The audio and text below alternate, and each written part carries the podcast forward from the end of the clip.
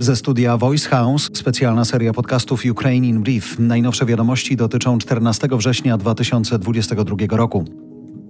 Zełęński spotkał się osobiście z ukraińskimi żołnierzami w Izium. To strategiczne miasto, które Ukraińcy odbili z rąk Rosjan w czasie ostatniej ofensywy. Pentagon sugeruje, że sukces ukraińskiej akcji był zaskoczeniem tylko dla Rosjan. Eksperci OSW, ale też dziennikarze New York Times oceniają, że ofensywa koło Charkowa udała się m.in. dlatego, że ukraińska armia miała dobre informacje rozpoznawcze od wywiadu USA.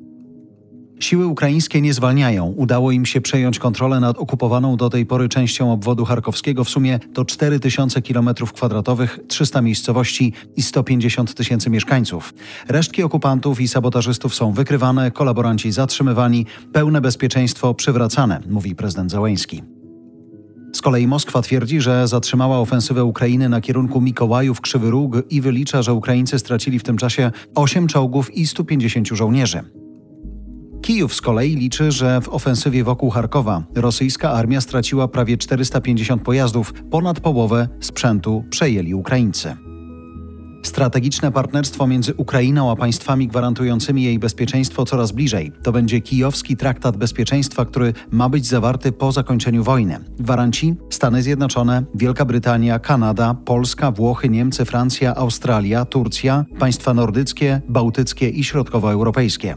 Gwarancje z traktatu miałyby mieć formę prawnych i politycznych zobowiązań sygnatariuszy.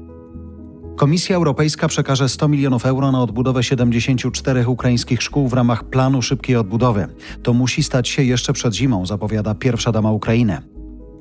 Ukraina wysłała do tej pory drogą morską 3 miliony ton produktów rolnych. Chodzi o szlak przez Morze Czarne, utworzony w lipcu przez Ukrainę, Rosję, Turcję i ONZ. To było Ukraine in Brief od Voice House.